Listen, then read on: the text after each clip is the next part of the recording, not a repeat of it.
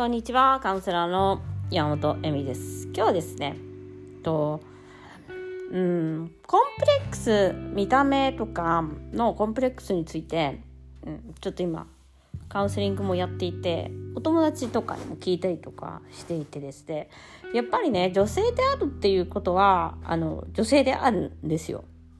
で、男性とはやっぱ違うんですよ。それは目に見えないとか、目に見える形であって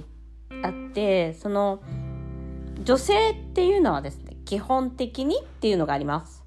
でこれは亡くなってみないと結構わからなかったりとかもするんですけど女性っていうのは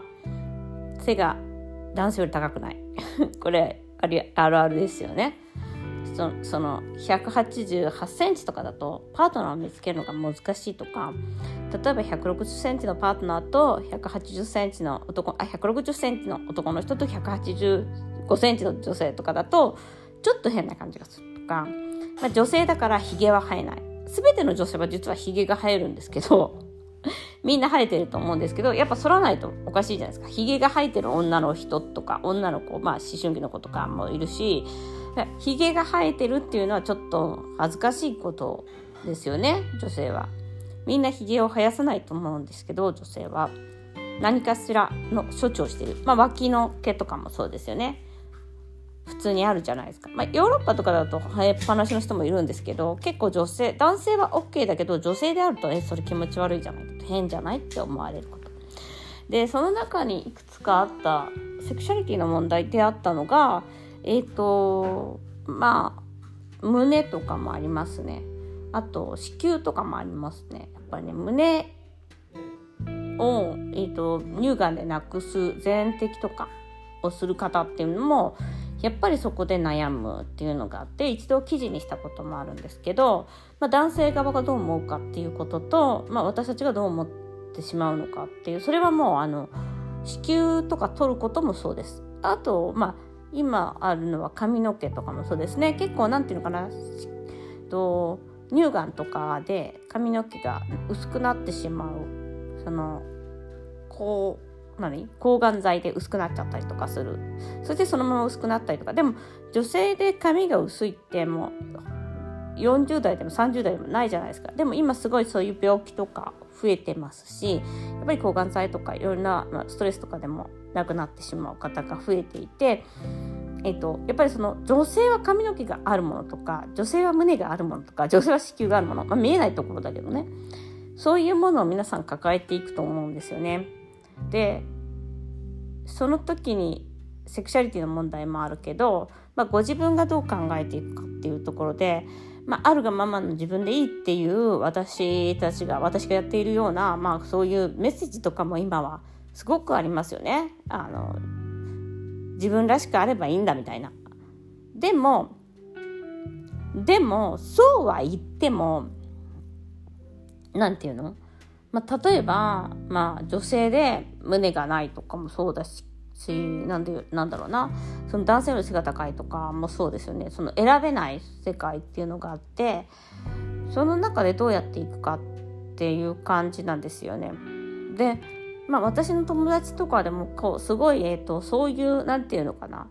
自分の肉体美肉体とかそういうものにすごく非常なコンプレックスを持ってしまうっていう方が何人かいて、まあ、その方とかと喋ってみたんですけどいや確かにその半々だって言うんですよ。自分が自分らしくなきゃいけないっていうのもすごいあるしでもその中の半分ではもっと可愛くありたいとかもっと綺麗になりたいっていうもっとかっこよく言いたいとかもっとおしゃれになりたいっていうのがあるんだそうです。でそれはもっとおしゃれでいたいとかはやっぱりその自分のコンプレックスから来るものであったりもしますっていう話だったんですね。でえじゃあ、えっと、そのありのままの自分じゃなくてすごく何て言うのかな自分を変えていくっていうことに頑張ればいいじゃんみたいな。もう何て言うの？整形もするしウィッグも使うしもう何何何でもありみたいなでもねやっぱそこには半分半分なんだそうですやっぱりその私が自分が持ってる自分その彼女は背が高い方なんですけど背が高くてなんだろうなそのえっ、ー、と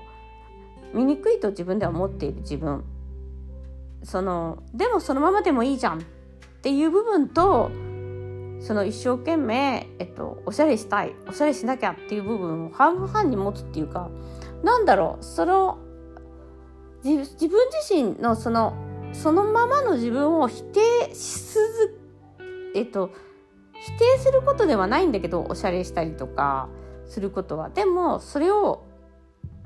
えっともうこのままでもええやんっていう風になんかリラックス受け入れるみたいなことはえっとすごくね何て言うのかな複雑なんだ。そうです。であそうか。だからどなんていうの全部自分を受け入れなきゃって思う部分もあればまた半分いやいやあのもっと可愛くなりたいとかそういう部分もあるっていう感じでなんかだからサイドブレーキ引きながらおしゃれとかしてるのっていう感じはちょっとしたんですよ。であそういうもんなんだなっていうふうに思ったんですよね。だからそのでそれはなぜかっていうのを見ていくとやっぱり自分の弱い部分を認めたくない自分みたいなのもいるのかなとそれをコンプレックスじゃないよみたいなそんなに私傷ついてないしそこの部分でっていうふうにしたいのかなっていう話をしたらまあそれもあるなっていう話でした。そのやっぱりその自分のコンプレックスって自分の弱みだから本当はそういうのがない方がいいじゃんって思うじゃないですか。だから傷ついてないふりをするみたいな感じの。でこれは本当に多くて傷ついているとか悩んできたっていうことはどちらかといえば恥ずかしいことで認めたくない弱さだったりするんですよねだからそこを認めるとですね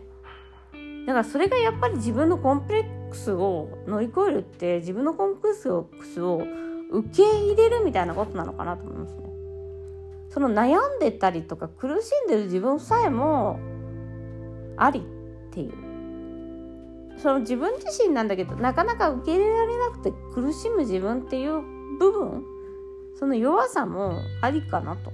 なんかその部分を優しくすることなのかなって思いましたね。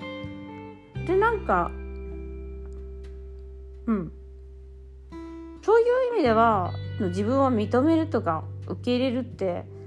弱さみたいなものを受け入れることなんだっていうふうに。その強くなって受け入れるんじゃなくてその弱ささえも受け入れるみたいななんだなと思いました。ということで今日もご視聴ありがとうございます。ではまた。